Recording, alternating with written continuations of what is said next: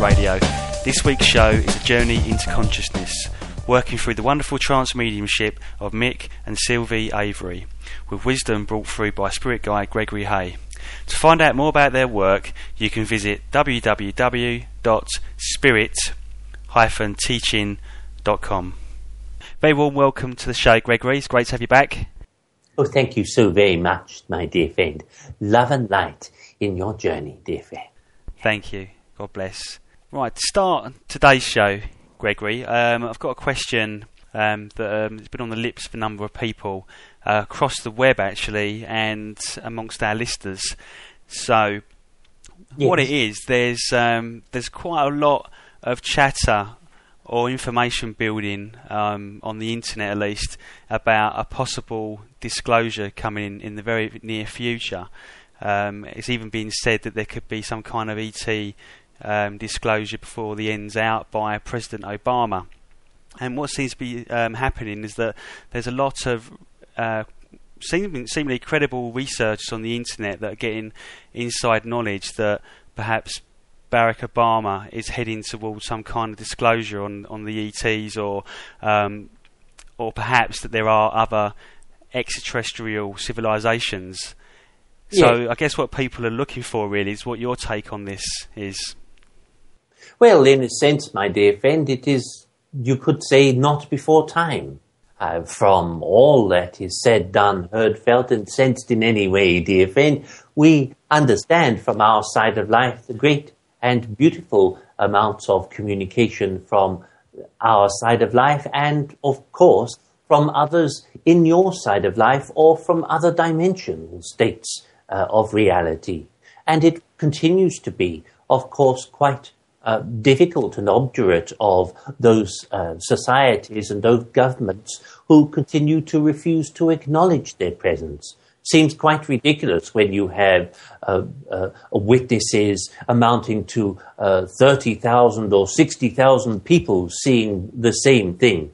And then it's uh, blithely contributed to some nonsense like a weather balloon, when obviously something very large, perhaps even miles across, is uh, uh, actually seen by all of those peoples. So it's completely ridiculous that you have these uh, uh, really silly situations of uh, uh, denial that continue to surface, uh, particularly, of course, within many of the situations that have happened in the past. for example, at Rendlesham. Uh, in uh, the woods there, and uh, the, the, the actual depositions made by the service personnel that were present at the time it seems completely ridiculous to continue to cast such uh, comments and such understanding into uh, these cloudy places, these uh, like ridiculing them. It's completely besmirching their characters for all these people that actually, in good conscience, simply want to report the instances they behold within themselves. They're not illuminations. They are not uh, mistaken, mystical uh, situations that come upon them, but real life enactments. Sure. Okay. So, I mean, obviously that makes a lot of sense. We know about these these scenarios that have happened, um, and they're, they're pretty obvious to most people that research it on the internet. Obviously, when it's brought down into the mainstream media, it's obviously put into a slant that could be sarcastic or kind of brushed away. Yes. But I think what, what it's people, biased, is it yeah. Not?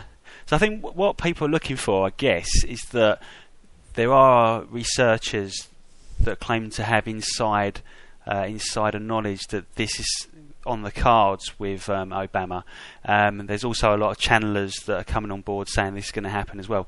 And I'm, obviously, I'm aware that we're also channeling here as well. So I just wondered if you had any of your own insight into a, a potential near future where that could happen rather than just speculation. Well, my dear friend, rather than speculation, it would be, I suppose, to do with the furtherance of humanity and how they're going to really come to accept it. Now, part of the uh, reticence about actually acceptance was previously uh, that there were many peoples on your side of life who were actually in fear, uh, particularly those who were seated in deep religious uh, situations, and that uh, particularly uh, one religious group or another that were actually uh, quite frightened by the prospect, and so therefore, um, in fact, accentuated its deliverance as being a myth or uh, some sort of charm of the mind. Where, in, in, in actual fact, all that we're saying here is that we can see that there is a change in human dimension, in the human understanding and philosophy of the whole uh, ambience of it. It's not simply a a thing that is happening to just a few people. It's happening to a much larger amount of people now, uh, both of their visitations that happen and also to the actual interactions that they have. So this simply means that a bigger voice, you see, is one that has to be accepted if people are to move forward. And that's the same with anything. In a sense, dear friend, I have to take this opportunity in saying that it's exactly as it is meant to be. So, if you as human beings, living your physical life, spirit having a human existence, wish really to change your future, it perhaps gives you an insight and understanding that simply by discussing the possibility of disclosure means that your joint voices, which are coming together, actually emits the power of consciousness, the power of right over uh, things that are negative or displaced. This means to say that human beings on your side of life now have to come to an understanding. These situations that you feel right and positive about need to be aired consistently. You need to be positive about it you need to be positive about all other aspects of your world, about how you can save your world, change your world, force governments to change the way in which they view your carbon future so that you will have a future.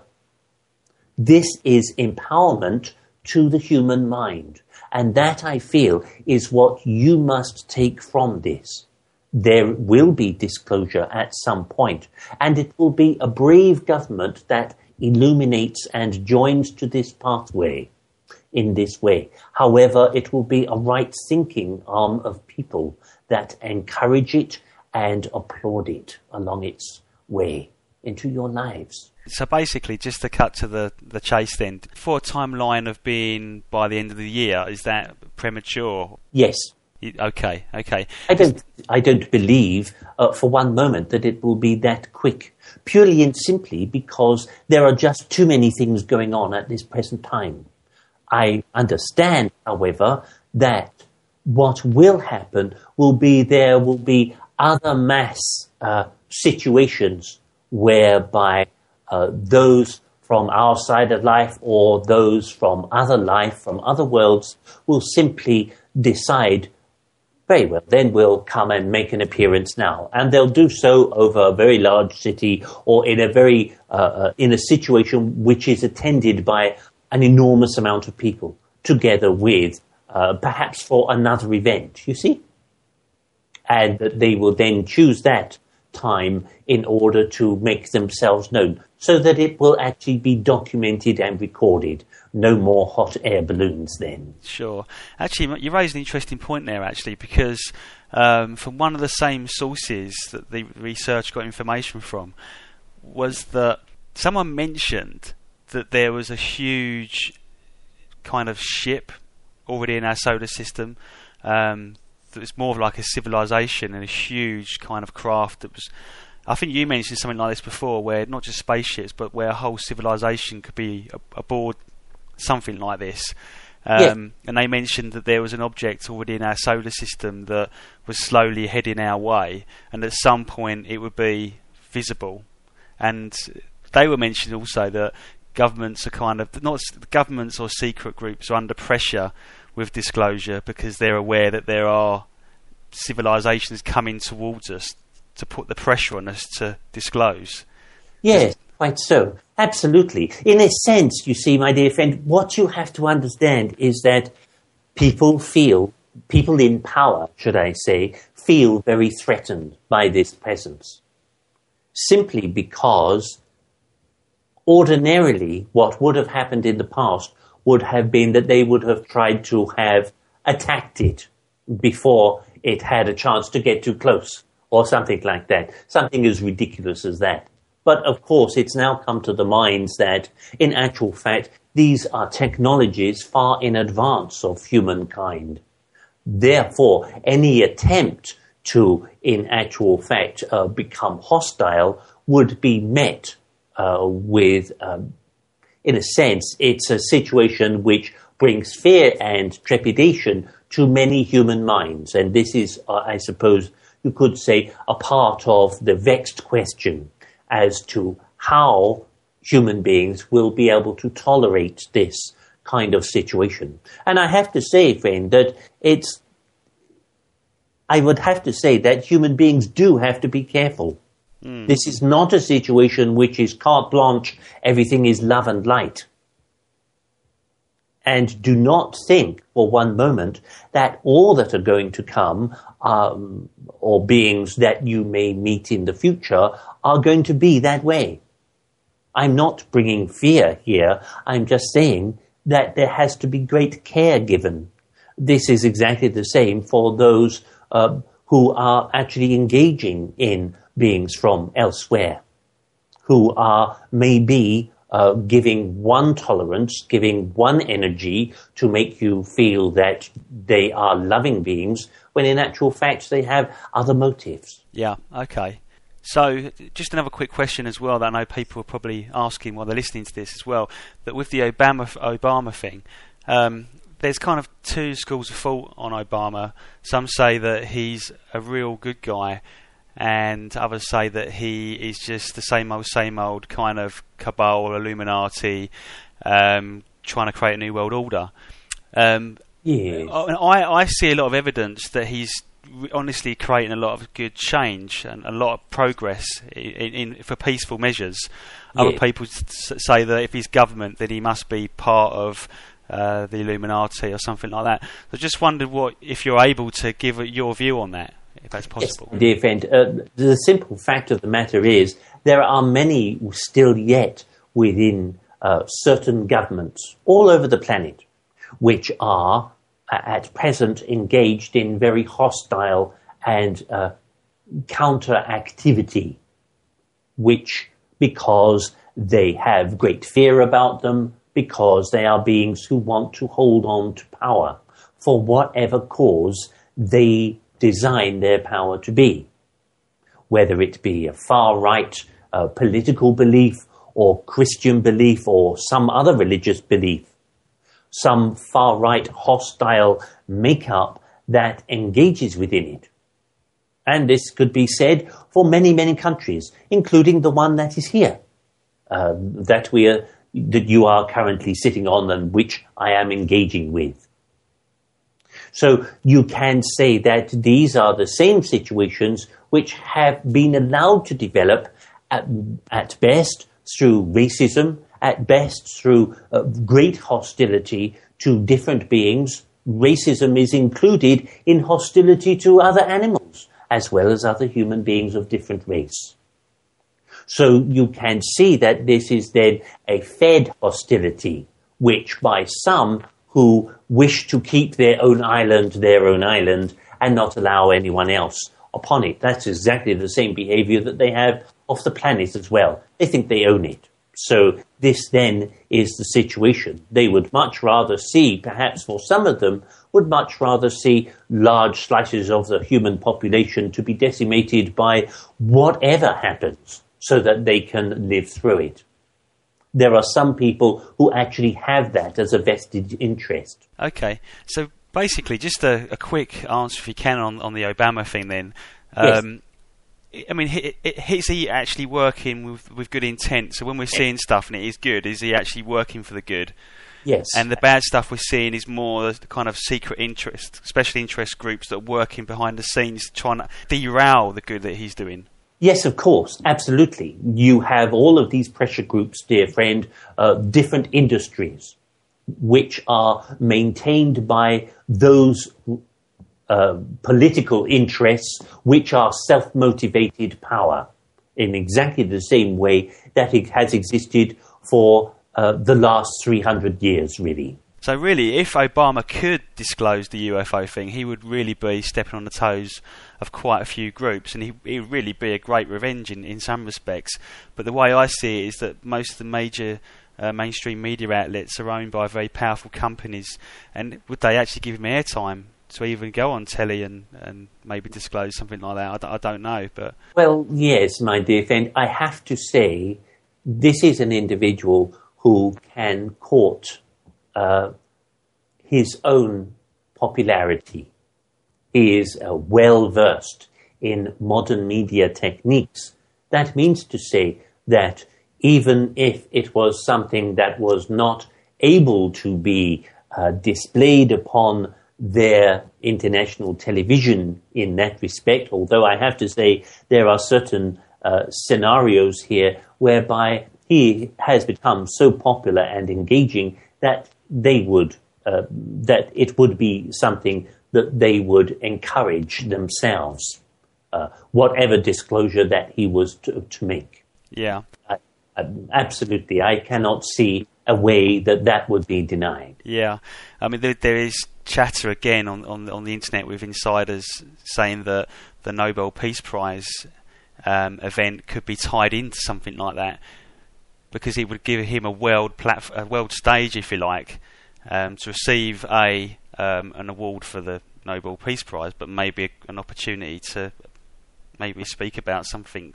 I mean, what would be better? Yeah. What would be the ultimate peace thing? Would be to disclose that we're not alone, and that we can then start focus on moving forward as a, as a whole race rather than being separate from each other. Yes, absolutely so. And to actually treat and treat the planet in a global way rather than uh, uh, this uh, situation of, of uh, very fractured states, which is really why the planet is falling apart at the seams. Yeah, I, I read a very interesting comment actually someone made on the internet the other day, which summed it up well.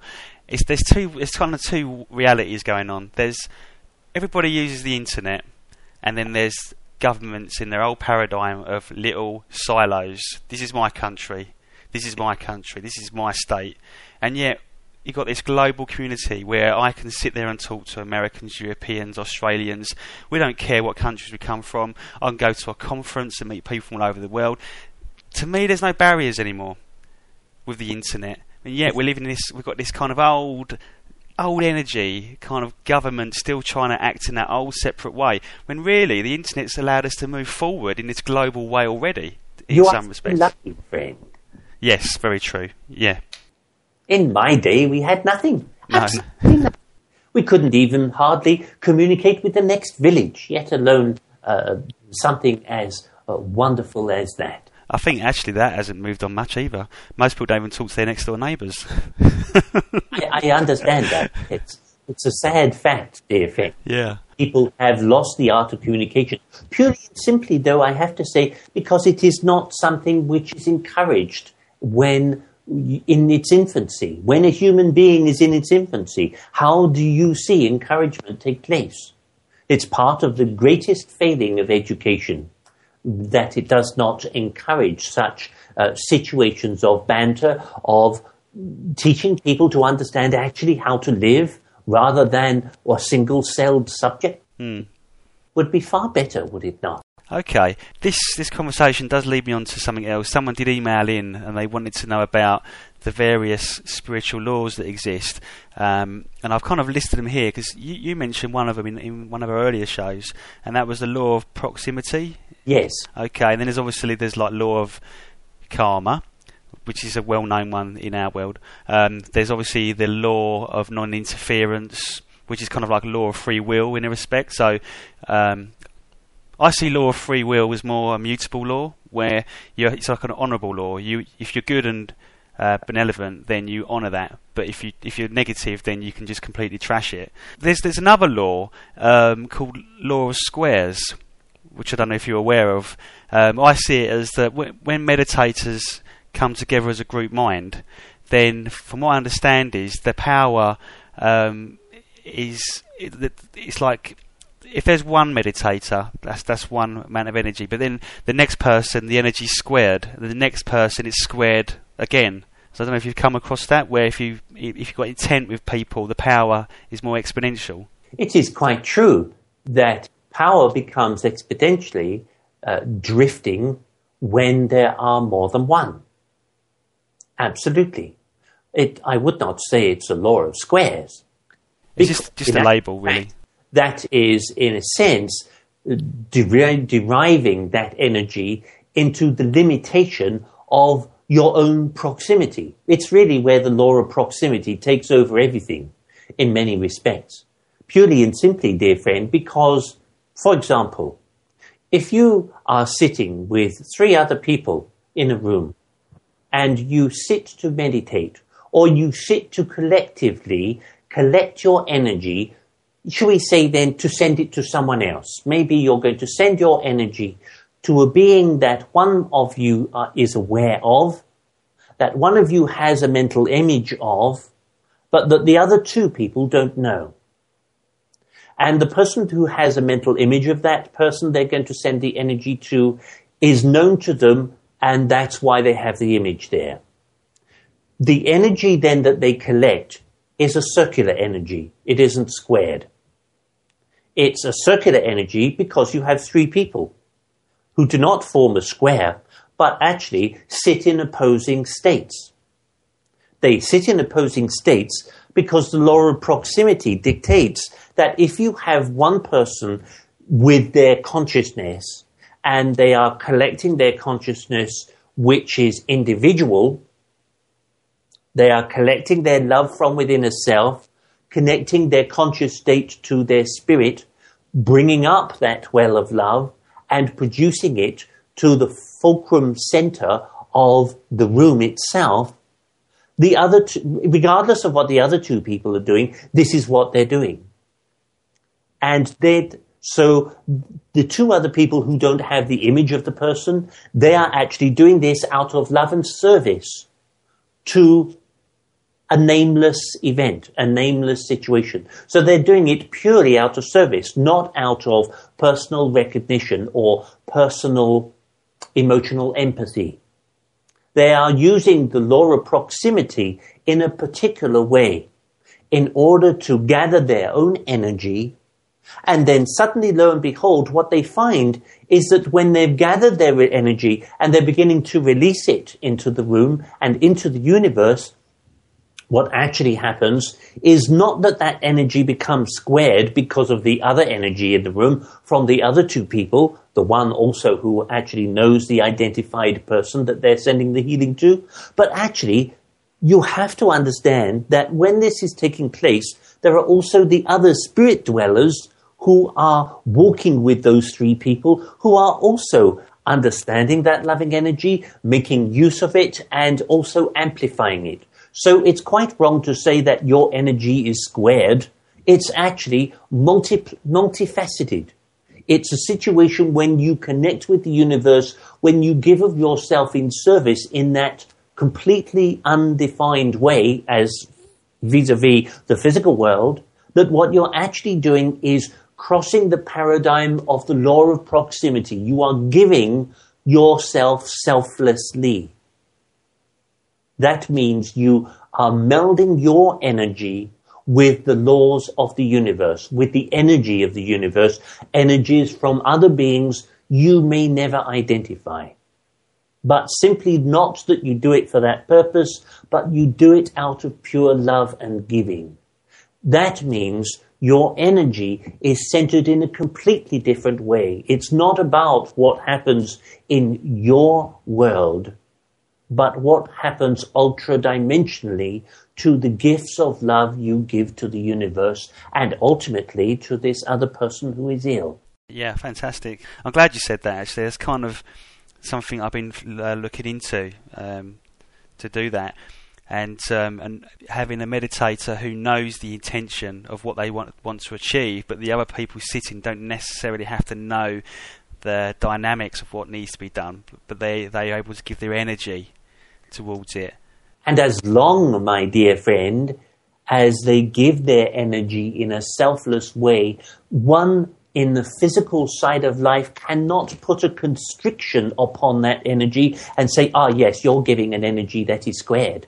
Yeah, yeah. It's the law of squares is more a, a, term where if you know rather than you've got three people sitting there, then it's just like three times as more powerful. But it's more. It's actually not just three times. It's like a lot more powerful. Yes, but that's that's still limiting. That's still yeah. saying to the universe, "I am doing this." No, you're not. All that you are doing is you are creating the love. That is all you need to concentrate on.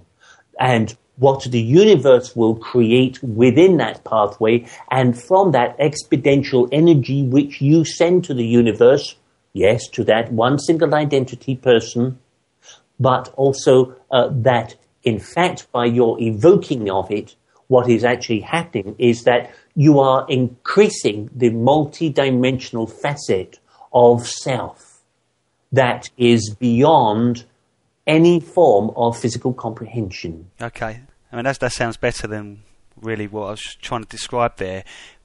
What a listener um, wanted to know with the different spiritual laws is that who who actually polices them. How does the universe actually, um, you know, like stop somebody from overstepping the boundaries of the law of proximity? How does the universe stop the abuse of free will, and I don't think you can in that respect. That's what I was trying to say earlier. That law seems to be mutable, where oh, other law. Yes. Now let me just describe this for you, my dear friend. Uh, the law of proximity itself is one of those situations whereby you, let's say then, you are sitting in your place, in your seat, in your home, and what you have is a very uh, distinct and myriad situation which happens to you when you are sitting in your home. You are sitting as to what you think is upright. You think your energy is this far uh, at a certain perpendicular to your own physical state. But that in actual fact, friend Ian, what is actually happening is that your energy is multiplying, it's moving, it is uh, doing like an amoeba, I suppose, if you like, that it's stretching out in different directions, in different prisms of energy, in different states of reality. The law of proximity dictates that the reason why it is engaged and why it is not policed, but the law of proximity is that it is a constraint in itself. The law of proximity then dictates that if you are a being in one universe you may well think that you are the only being in that universe simply because your sensitivity may not be illuminated to understand or sense other or uh, different dimensions or different states of being. That does not mean to say that you are as a being lesser because the law of proximity simply means that there will always be beings on your side of life that will always think beyond who they really are, purely and simply out of mysticism or because they feel that they are greater than something else or that they are more powerful than something else. The thing that happens is that within the law of proximity, you are uh, at present battling against time sequences which are simply the constraint of physical life. And yet, when you release those time sequences, when you are in dream state or when you have an outer body experience, what's actually happening is that you move beyond the barriers of physical state and time. Simply because the law of proximity allows you to, because you let go. And you let go of your own prison, if you like, that you have created in yourself. And so that is why it is a universal law. It isn't policed as such. It is constrained by your own thinking, by your own way of reactive force, by the sheer forces that you emit and the forces of uh, uh, maybe negativity or the forces of positivity that you create within your own being, either through chemical structure or through the simple fact of you reacting to an event. Sure. So it means to say that you are actually able, when having an out of body experience or traversing different timelines in the sleep state, that actually what you're doing is you are letting go of your physical being, letting go of the, the, the proximity that you uh, are told that you have to force yourself into. Sure. So basically, really, the law that seems to be in the universe of non-interfering with developing races really is just a byproduct of free will. So if you've got free will, then we can do anything we like, but uh, beings that are of a higher vibration will not um, will not come in and sort of interfere with other people's free will. But if you're negative, then because it's a free will universe, you can do whatever you want anyway, can't you? Yes, exactly so. Absolutely. Yeah. And uh, who is going to stop it? That's the point. And don't forget, friend, in a sense, I'm not putting all of this down to base instincts, but, however, there are situations where you would say that you place a situation within an animal and that you expect it to behave in a certain way because you have given it attention, love, you have given it emotion, you have given it all of those things that you think will humanize it, that you think will change it into something that likes you. Actually, it only likes you because you're giving it food. It only likes you because you are a part of its pack or because you have created a situation which is in its favor. So, really, animals are a classic example of non free will. Is that right? Well, in a sense, my dear friend, they drive their own free will. They have choices. They make choices. Either they are going to use the situation because they are very instinctive. Therefore, if they see an, a chance or an event that turns it to their being completely instinctive, they will turn to kill. Yeah. If do not do that, then they are being placid and they are simply uh, allowing you to be a part of the pack which is more dominant. Sure. But a lion is a lion. You know, you know, with humans, yeah, we humans are human, but we can be so very different from each other, can't we? Absolutely. You know, we can act in, in kind of strange ways. But just a quick question: I mean, are there humans or beings that look like us or similar to us that don't have free will? Is, free will a universal thing, or is there other civilizations that operate and don't have free will? Well, my dear friend. Um, yes, in part that uh, hu- free will is not just a human thing, but I have to say though that free will is also sometimes not a human uh, trait at all. And it may well be that uh, oftentimes you know throughout your own life, dear friend, that there have been times when your free will has been usurped by someone else's power over you. And that is simply happening because their power has created a, an instinctive choice. Now, for you, you may have succumbed to that instinctive choice simply because you want a peaceful life. Or it may be that you have succumbed to it because the power was negative, or because the power left you little choice but to succeed to that. The point, however, is that these, in a sense, are all the same battles which are played out in the natural world and which continue to survive in order for animals and beings to survive anyway. And I do have to take the point, however, that with the lion or with a bear or whatever it is, that it doesn't always act in instinctive repossession. I must kill this in order to eat it. It will be at times that one species will happily play with another species. Uh, for example, uh, a fox will allow its cubs to play with lambs, not in respect of, uh, look, this is your future dinner, but that in actual fact, what is happening is that the fox is actually uh, allowing its cubs, children, to play, not with its food, but with other beings, and teaching them that harmony is actually something which is worthwhile that it will understand and establish within its own right because there will be times possibly in its own physical life where it will need the help of others. And so it has to learn how to change its energy into that way of giving, you see? It's not really a question of free will as such. It's more that we have a greater awareness than they do. Is that is that more? I would say, in a sense, yes, but also in a sense, my dear friend, there are many times when animals have a much greater awareness in sense than human beings.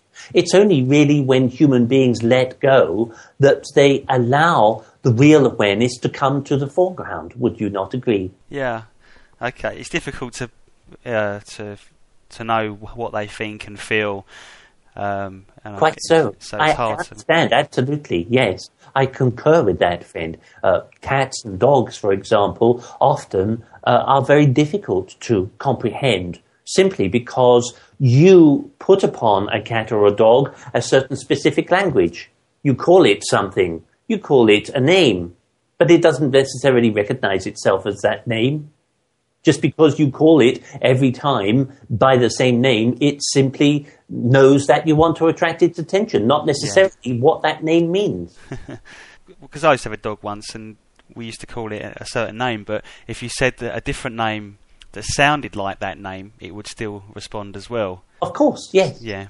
It's the intonation that you say, not Yeah. the word that you say. It doesn't speak English. It doesn't know. Uh, yes, Yeah. Okay. Uh, I mean, that's a whole other subject with cats and dogs because I could ask them lo- wonderful uh, ones on that in the future because I know that cats and dogs are very psychic and know when their when their owners are coming home and and stuff like that. So, Yeah. um, something I did want to touch on in this show, I, I, I, don't, I don't know if you've got the information on it. Um, I can ask you, you this, and if you haven't, then maybe we can do it on a different show. Um, And that was something known as the Dropa stones. Um, I don't know if you're aware of that off the bat. If not, I can just go into a little bit more. please do. Okay. Well, f- what I've got here, there was um, the Dropa. Um, are according to certain writers a race of dwarf-like extraterrestrials who landed near the Chinese-Tibetan border some 12,000 years ago. And basically, explorers found a, a site there, and they said they found many neat rows of tombs with short 138 centimetre skeletons buried within. The skeletons had abnormally big heads and small, thin, fragile bodies. A member of the team suggested that these might be the remains of an unknown species of mountain gorilla, or they could be um, a species that crash landed there 12,000 years ago. Uh, They found these discs as well. They found um, Yeah. uh, a bunch of discs with hieroglyphs on them, all buried at the site as well. Yes, I understand. I will have to look at this, but Yeah, I, I also have to say, though, my dear friend, that there are other races which were of human intent, but that don't actually look like human beings, uh, in a sense, because they're not the same proportion. Uh, being that these other beings are uh, less than three feet, I understand, and there are remains which exist of those as well. Uh, I do not know personally of this particular race. However, it does not surprise me. There are many different races of many different uh, connotation that they look completely different. Uh, there are, after all, uh, races of grey who are uh, but millimeters in thickness mm. and but are uh, many feet in height. yeah, sure, sure. And their, their skeleton is ectoplasmic, in fact. So when you say ectoplasmic, is that the sim- is that a similar substance to what a physical medium would produce? Not quite, but it's it's in a sense it's like a like a cartilaginous uh, skeleton, and it's an ectoskeleton. So it means that it's is on the outside, not the inside. What, what does that mean on the outside, not on the inside? Um, let me see. Yes, similar to a spider. Crikey. So, I mean, I, I'm, I'm digressing again now. Actually, C- I mean, we'll cover this in, in a different show. Um, There seems to be a lot of research as well that there's huge, like, civilizations underneath Earth where a lot of these beings might not be necessarily extraterrestrial that have been living here a long, long time and still live underneath the ground.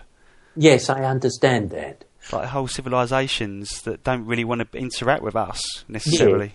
I am aware of others who uh, who are actually taking up lodging at this present time under the ocean. Yeah, are they the same guys as the Phoenix Knights? The Phoenix Lights, should I say? The huge triangular object. Yes, I believe so. the same orientation, yes. Yeah. And who also, I understand, um, have taken up dwellings in uh, and around certain mountains as well, mountainous areas. Yeah. So they have like their own kind of underground cities or inner cities that are completely um, self-contained. They've got their own plant, light source.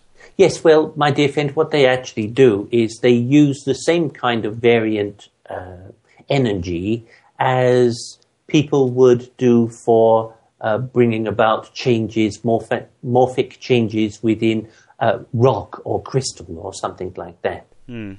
Wow. Okay. Um, right. I think we can leave that one to the side for a minute. Um, something I did want to go into because this fascinates me beyond anything really, and that is that all around the planet we have huge stones. You know, whether it's the the pyramids, uh, Stonehenge, there's like dolmens um, that have got these yeah. huge stones with you know 40 ton rocks on top that you could never put there. I wouldn't have thought. And I just wondered. I mean, there's a place called Baalbek as well um, in Lebanon that's got a stone there that weighs 2,000 tons. Yes. Um, you know, I just wondered. You know, I I feel that there must be some kind of levitation involved in that. It's an interesting point, my dear friend, and I do not rule it out. I have not seen it myself uh, take place or enacted. However, I am aware that uh, physically an object can be uh, so uh, uh, moved in that respect. This is something, of course, that you can even practice at home. What you mean with tele- t- telekinesis? I am talking about that human beings can practice at home and understand the changes at variance with their own energy and the energy of another person. So then understanding how the weight of a person, if you look at dead weight, if you look at uh, a lump of a person then, and they weigh a certain uh, amount, and it's actually very difficult to pick them up or to even attempt to do that. And yet, if you change the molecular e- energy level by uh, a, a certain process which allows your energy to transfer into the energy of the person, you would actually find them lose their body mass weight, as in the physical side of life, uh, by up to uh, 20 times. So that they would actually be, uh, that a human being would turn into a, a just a, a couple of bags of sugar. Hmm.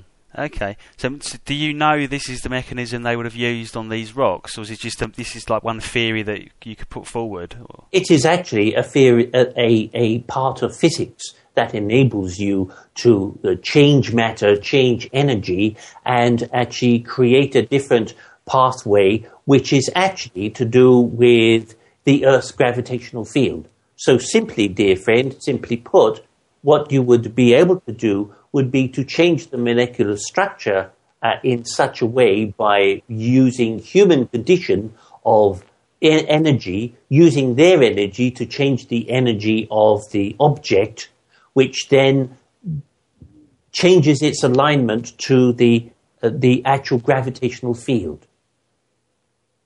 So then making it light. Hmm. Yeah, I do remember an experiment we used to try where you had someone sitting down on a seat and then a bunch of people would come around that person, and I can't remember whether you just put your hands over the top of their head or something, and then literally after a, a few moments, you'd all go down and just use one finger on each hand, and you could literally just lift the person up in the air. Yes. no, fly up in the air. Yes, that's right. With no weight at all. No weight at all. Yeah. Yes, that's right.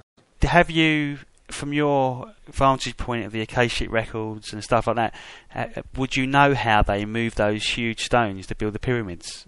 Well, the pyramids themselves, my dear friend, were actually built using large slopes of earth. They were very good at moving earth, exactly the same as the Chinese have been very good at moving earth and sand and any material whatsoever. And actually, how the pyramids themselves were built was to do with this method. There were there were the logics, the logistics of how they were able to carve certain rocks and uh, all the rest of it, uh, brought down to a simple uh, mathematics and simple physics, really. The situation was that some of the stones were actually moved by cantilever properties, but most of them were actually uh, simply manhandled by large amounts of slave, enslaved people, generally brought up from the depths of Africa. What about the main pyramid, though? Not, I know there's loads of little ones built afterwards that seemed almost um, like bad imitations of yes. the of the of the great uh, pyramid. Was it the Great Giza? Yes, the one Giza. Yes, because I know one of the blocks there has been estimated at over 400 tons. That's right. Yes, absolutely so. And thinking of the amount of earth that would have been needed to simply do that. But don't forget, though, friend, that they only actually ever needed one ramp in order to uh, to create the pathway for all of those stones. They only ever needed one ramp. So it was something that was only built once but that was gradually added to the further along the pathway they got.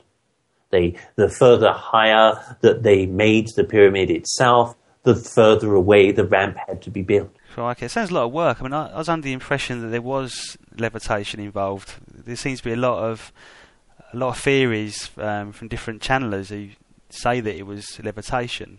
Yes, I know that. The other thing as well, that the blocks seem to be so precisely put into place that you couldn't even do it today. They reckon they couldn't even build it today. And my yet, dear, yes, but the, my point really, though, my dear friend, is that they were stonemasons. That is how stonemasons used to work. Uh, they did not actually, you could not even slide a piece of paper between the joints. Hmm. That is the whole point of a true stonemason. Uh, these are crafts that are now lost to human beings. In those days, stonemasons were really highly regarded and peoples who worked with the utmost precision and care. The reason why it is not maintained at this day, in your day and age, is purely and simply because of there being no, no interest within it. Sure. Okay. So, I mean, is there any any um, evidence through your history, what you what you see in history of levitation being used anywhere? Well, my dear friend, uh, these are supposed to be purported facts, and that is the matter of those people who uh, bring forward such material. I am saying to you that there have been times when there are different situations, different uh, uh forms of physics that are being used which are not of the earth plane that enable large materials and large objects sometimes to be moved uh, a short distance. However, this whole theory of uh, such a practice being endemic within many races uh, somewhat conjures up a rather more magical and emotional romantic version of the historical events. It's like saying that the Mayans were all wonderful beings. No, they weren't. They were actually murderers, a lot of them. And a lot of people in ancient history were that way inclined. Uh, if you wish to, uh, there are many people who would like to portray the Roman emperors as being great statesmen and people of great love and majesty. Well, actually, they sent many people to their deaths. So it's, in a sense, changing history upon its head and saying uh, that actually, I'm not saying that all history is perfect. Uh, it, many, in many respects, it has been written and derived from the the power mad mind of one particular historian which wants to paint a particular view. If you ask 20 people uh, what happened at one event, they will all say something that's different, purely and simply out of uh, their own vocation of wanting to do that. I cannot have any axe to grind for one person's view over another. If that is what they want to think, they are perfectly entitled to do that. It's their free will and their consciousness. Sure. So how how would someone with, with a dolmen though, when they've got like a 225 ton rock just balancing on four thin rocks, how, how would somebody lift that up onto such a height for such a small little, you know, like thing? Just Well, just- yes, I understand, my dear friend. But the point is that you have to see the picture of how it was constructed. And the, the construction of it is not going to be necessarily that that is what it was. It's what was left rather than the original structure or the original way of making it. It's instead looking at what exists now and thinking, well, however could that have been manifested? It must have been something magical. When in actual fact, uh, there are simple uh, methodologies in those times of ancient kingdoms when they were able simply to do that uh, because, as I say, manpower was something which was very cheap. yeah, okay. It's just hard to get your head round because you know when you look at today. I understand. But that's really though because of the fact that human beings at this time now, in your state and age, you rely upon uh, mechanics and machinery to do this and do that piece of work, which is absolutely beautiful and completely amazing, yet different to those situations, those states, those sites of antiquities whereby they never had those luxuries or those mechanics. And, but in actual fact, they had a great deal of mechanics that enabled them, even with the simplest tools, to craft the most beautiful situations, the most wonderful uh, epitaphs and designs of human history. It is a credit to those people to illuminate their pathway in that way. And I'm not saying categorically that none of this existed by the pathway that has been so, say, presented. I am saying, however, it was not the norm. It would have been the most uh, uh, uh, different situation. It may well be that at various times, various tribes adopted such a spiritual activity within their scape of life that they were able to direct different energies from the earth itself. And that in itself enables large um, pieces of solid object to be moved as though you were moving it with one finger. So do you think there's a, there was a kind of combination of that what you're talking about, where you're you're changing something's weight through uh, energy transference? Yes, it can be. That's what I'm saying. That's really why I use the, the situation of the people around the, the one person that then senses the weight and the weight changes miraculously. Not miraculously at all. It's just how energy works. Yeah. Okay. Okie dokie. Um, I don't know if you know about the um, the mystery mysterious sliding boulders, do you? That go across Death Valley. Oh, yes. Just wondered if you knew what they were. They seem to have like a big wake behind them, where they've kind of moved across the uh, valley floor. Yes, yes, quite amazing. I understand it is actually done partly by uh, the use of energy from the planet itself.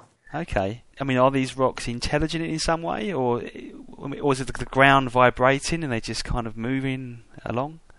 The rocks are not intelligent, friend. Situation. Anything's possible. Well, yes, quite so. I understand some people, um, one could say, are rocks. yes. Uh, So the situation is, friend, that there are most certainly uh, rocks that move, and they don't do it through their own intelligence. What actually happens is that it is a vibrational situation that's set up at certain points of the earth that don't happen consistently, but are simply uh, there one moment for a little while, uh, perhaps even for a few days, and then simply moves. It's really to do with the Earth's magnetism and the way that the Earth's energy changes, um, particularly with tectonic plate movement. That would then cite vibration. I'm not saying that it's vibration. It's to do with actual energy of the Earth. So exactly the same way, dear friend, as you hold your hand out and there's energy emanating from your hand, not because you want to heal someone, but simply because it is. Because you're a physical being. The earth is a physical being, living. That means to say that all of those little veins and sinews in your hand, you must picture as though you are looking at that within the earth. And what is happening within the earth are there different energy profiles, different energy platforms, which are, in a sense, uh, conduits for energy within the earth. What kind of energy? Energy always seems to be something that is pushed, pulled, something that induces, induces shear forces or some other such uh, mechanism of physics that aligns it to have a certain repercussion because of its movement. Simply what happens, however, is that within the Earth uh, itself, because of the fact that it has these different energies which are created by different forces of nature. They're created by wind, they're created by uh, forces of liquid, both on the surface, within the ground itself, and underneath. There are different matters of forces of uh, nature which are to do with temperature, which then induce different conductive currents of electrical and magnetic uh, responses that enable these rocks to simply move gradually across the earth. Because mm. there's another scenario in a place called um, Yellowwood State Forest in Indiana, where um, in April 1997 a turkey hunter came across huge sandstone boulders that weighed um, around 500 pounds that were just perched up, up high in about 35 feet up in the trees, and all around the surrounding area there was just boulders perched there, and there was no evidence that it come crashing down and hit the trees. Um, they were just there, just sitting there in the branches, quite high up. Yes, looking for something, obviously. exactly, trying to find out where to go for lunch. Yes. But do you know anything about those? How they could have got there? Yes, well, I understand, dear friend. There are many situations upon the physical planet of Earth which, in a sense, defy logical reason. Purely and simply, what happens upon the Earth and upon its surface, as I say, is really that electromagnetic forces at work, in exactly the same reason why uh, motor vehicles are able to to move uphill or even backwards without energy, without power itself in various places upon the planet. Simply uh, in this exactly the same way why there are different other situations that are at work. It's usually a matter of electromagnetic pulses or some such thing as that, which are created from the Earth itself. And sometimes these anomalies simply happen uh, in certain areas where there are specific situations which happen to be very close to the surface. For example, that there are certain kinds of uh, uh, conductive conduits, uh, that kind of thing, that may be close. There may be certain pressures within the Earth's crust which are actually t- due to uh, certain kinds of erosion uh, situations that are happening within the Earth, perhaps due to uh, great iron deposits or something like that, or perhaps to do with other forms of uh, magnetism that are created there. What would generally happen if you were a fly on the wall, so to speak? What would you see? Would you just see a boulder just suddenly rise up and perch itself on a tree? Or would it be a case of it thrown up? Or it may well uh, be, dear friend, that it happens fairly quickly, but not so fast that it then damages the tree. Because these, I understand, are, there are not actually any signs of damage because no. it's almost like they have been placed there yeah. very carefully, and that actually denotes that it is not a sudden force or something that happens quickly, but uh, that is actually uh, obviously fairly evolved and simply happens as a process. So it may well be that not all of those uh, stones that uh, this happens to land in a tree, but they simply land back in another place. You see? Yeah, no, I do see that. I just wondered if it was caused by. Um, could it be obviously the, the Earth's got a grid around it of like ley lines, energy lines, that kind of stuff and it must be kind of nodal. Sorry, it's a form of kinesis. I understand. Yes, like almost like telekinesis in, yes, in a yes. sense. Yes. There, there does seem to be people that have the gift of telekinesis. I've seen Yeah. videos. There seems to be in China. There seems to be this kind of thing. Uh, they call them like children's super psych- psychics, and they seem to have the ability to move objects and stuff like that. Yes. Uh, so I don't know whether that's a new thing that's happening and why China seems to have these kids more than the rest of the world, or it's just a population thing they've got there. Um, but Yes, they- they have a higher population density than anywhere else upon the planet. So it may seem as though they have more, but there are simply more people. Yeah, I mean that's fascinating because that defies all known uh, textbook physics. Well, in a sense it does, my dear friend, but as I say, it's not really taking into account a human being's energy. Hmm. And it's really, in a sense, explaining exactly what the power of the mind is and what it Yeah. can be, what it can produce, if given the right conditions. Sure.